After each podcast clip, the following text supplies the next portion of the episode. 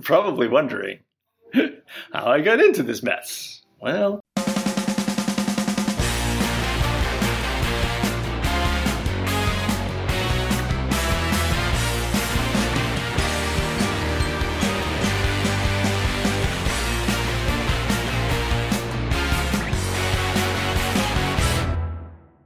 How's it going? eh? it's going pretty good. Well, let's get to work here on It's Just Called Two Brothers. Uh, that is the name of the show. I'm Marcus. I'm James, We're the brothers. Yeah, we're zooming here. 'cause Okay. I got a baby to feed, Oh, okay. Well, but that's just the story of my life I don't know. all these days. What's she gonna do Uh, about it? Nothing. so, so a little girl was was pretty big. She's she's a tall. Well, she's really tall now. Mhm. Right? Had a growth spurt recently, Yeah. and She, she's now practically lanky.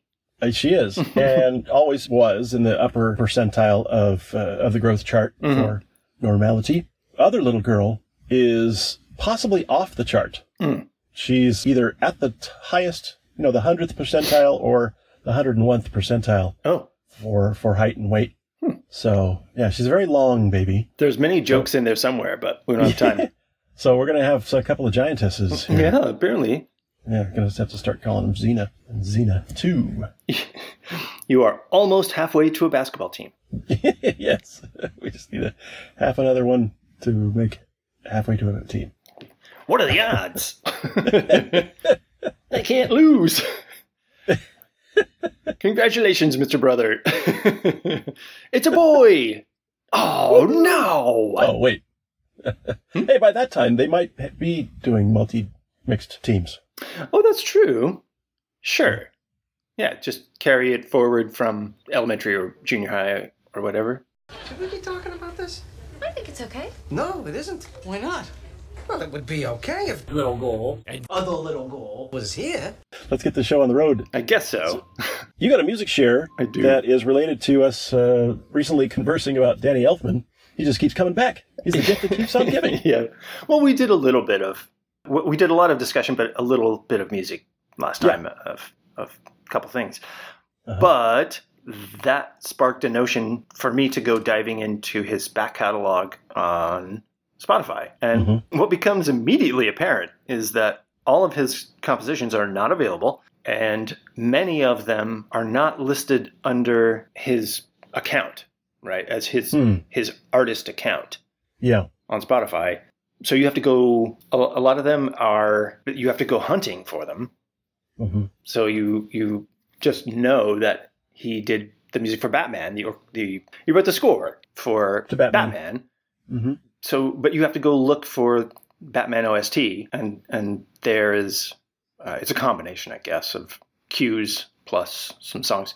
But Uh-huh. uh, there's something like Pee Wee's Big Adventure, hmm which isn't under uh, his his listings. It's not under his main page, Interesting. and it's packaged with back to school cues.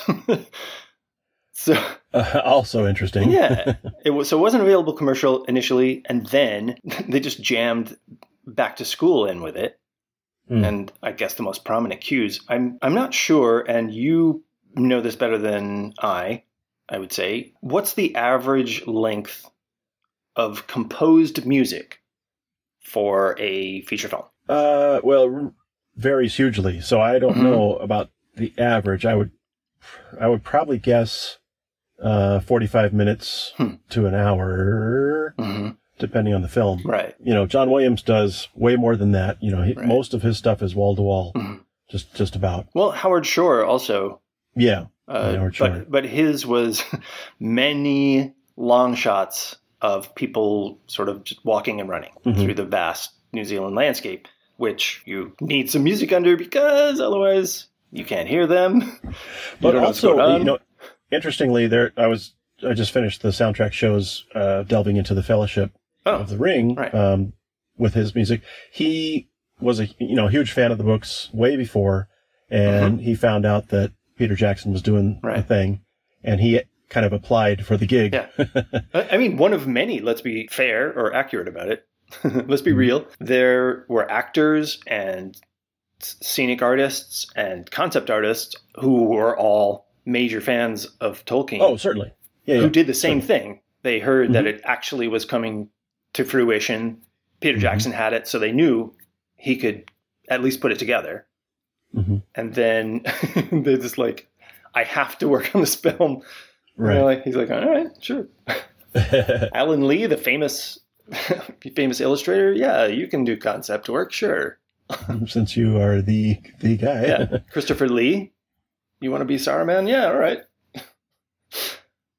Done. So Howard Shore, being a fan, he went down there and kind of impressed Peter Jackson with his knowledge uh, and intensity about the project, Hmm. and also, uh, unlike many composers who get the get the film after it's done, and then they have maybe six or eight weeks Mhm.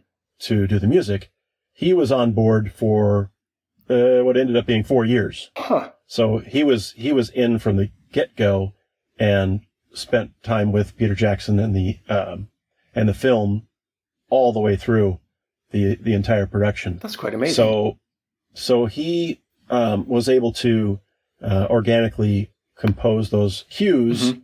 And Themes. leitmotifs leitmotifs, yes. very authentically Mhm. and purposefully slow down to give it the weight of the um, the sort of enormous backstory and time frame that Middle Earth was dealing with, you know, or that we were dealing with in the in the films about Middle Earth. Mhm. So he did he didn't do the standard blockbuster, you know, action film music. Right. And so so a lot of his themes and uh, are way longer than a typical theme would be. right. Yeah. But back to uh, Danny Elfman and your share. Oh, so right, yes, back to me. so I went through all these kind of like, okay, putting aside the sidebar of it not all being available, and I guess that's how it goes.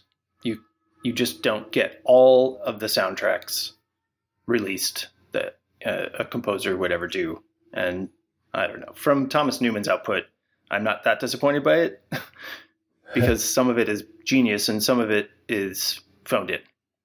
Uh-huh. So I happened to just sample a few soundtracks that I hadn't ever heard that Danny Elfman did. hmm And pretty recently, 2017 maybe, he did the score for The Circle based on the book by Dave Eggers about a about a social media company.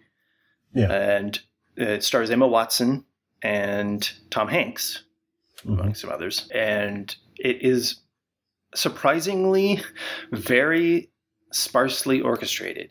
And I think most of that is just Danny playing various weird instruments along Hmm. with a very electronic slash computer music bass. Yeah, an interesting departure for him. It's very it, different. It's almost an ambient album hmm and and could be seen as such, sure. But I was uh, I had no idea, and it, it's there's almost nothing about it being so different from his usual score. On Yeah, that I don't front. recall. I don't recall that film getting much press or anything. I don't even remember, you know, the trailer or, or that it was coming out or anything. Mhm. It's probably a couple years too early. Possibly, You know, in in the sense that uh, now Mhm. more than ever, you know, Right. social media is getting Yes. huge amounts of uh, publicity, press, and right? notoriety Yeah, um, for various reasons. So yeah. yeah. Congressional hearings, top of the list. Yeah. They sure that would definitely have brought it. eh, You know, headline ripped from the headlines, right? ripped Mhm, from mhm. today's headlines. I just am kind of surprised that it didn't mention it on the Wikipedia page. I'm still trying to track down either an interview about it or a review of the process uh, Yeah. so I can find out what led him to do that. Makes a lot of Mhm. sense. It's a tech film.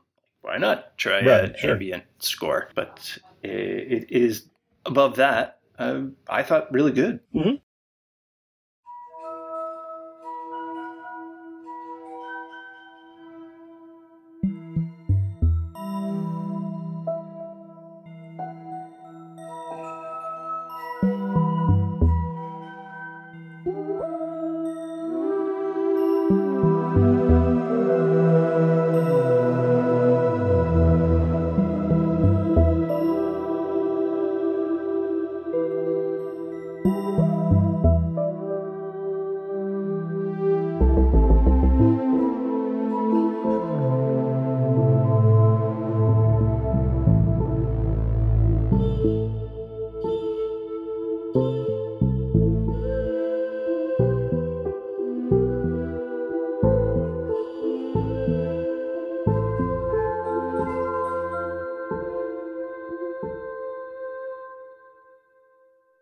I may have Evokes uh, memories of Tron. Yeah, yeah, a little bit in its spareness and strangeness.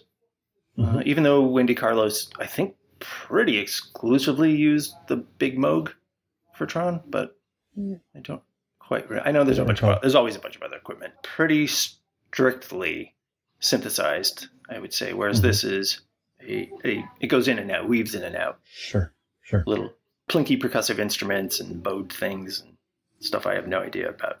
I would watch a documentary on the making of this album for sure, on the making Yeah. of the soundtrack. Hey, that remi- reminds me of when I was listening to uh, the tale of Superman, the movie, Mhm. and John Williams was talking about Christopher Reeve and what a wonderful human being he was. and he said that Christopher Reeve would come to the, the, the scoring sessions, like he'd just drop by and just sit and listen. And uh, I was like, man, I wish I could do that. And he said he came to almost all of them. yes, really? Like, yeah. When's the last time you saw the Money Pit? It, I let's see. Well, I just saw it the one time, Ah, and it was probably twenty years ago. right. Do you ever think of Alexander Godunov when you th- when you think of, con- of conductors, or you when you think of yourself I don't. conducting? I don't know what that He's means. the love and he's the X in Money Pit. He's Shelley Okay. Shelley Long's didn't- X. maybe I didn't see it. Uh, maybe I didn't see uh, the whole thing, Ah. or it just didn't make it, you know enough of an impression Right. at the time. He's a kind of secondary villain in a way. yeah. Uh, He is her ex-husband or lover, and he conducts the symphony that she plays cello in. okay. So there's a couple of scenes with him conducting the orchestra that are, you know, very funny. He, he Yeah. says, I- you know, I'll have to watch it again. yeah, it's very good. It just reminds me of that. I I just wondered the other day in thinking about it because it came up in the feed somewhere. Uh-huh. If you thought of him while you con- while you're conducting, just basically those lines, you know. Well, the union forces me to let you go to lunch in spite of the way you've played. The union forces me to allow you to go to lunch in spite of the way you've played. Those of you with consciences will not be able to eat. And those of you whose consciences match your talents, go stuff yourselves. I hope you choke. Uh, if it's on Netflix, I'll, be able to, I'll, I'll watch it. Well, if you'd like to send us your conducting tips, Yes. you can send them to bros at it's just called two brothers.com. If you tweet, you can tweet at IJC2B. Mhm. And we do various other things, other places. and We'll talk about those another time. Record scratch, Mike, you're. Yes. Record scratch and just suddenly end the show. That would be a nice new way of, of, of doing a, an ending. Something something mm-hmm. different. Okay.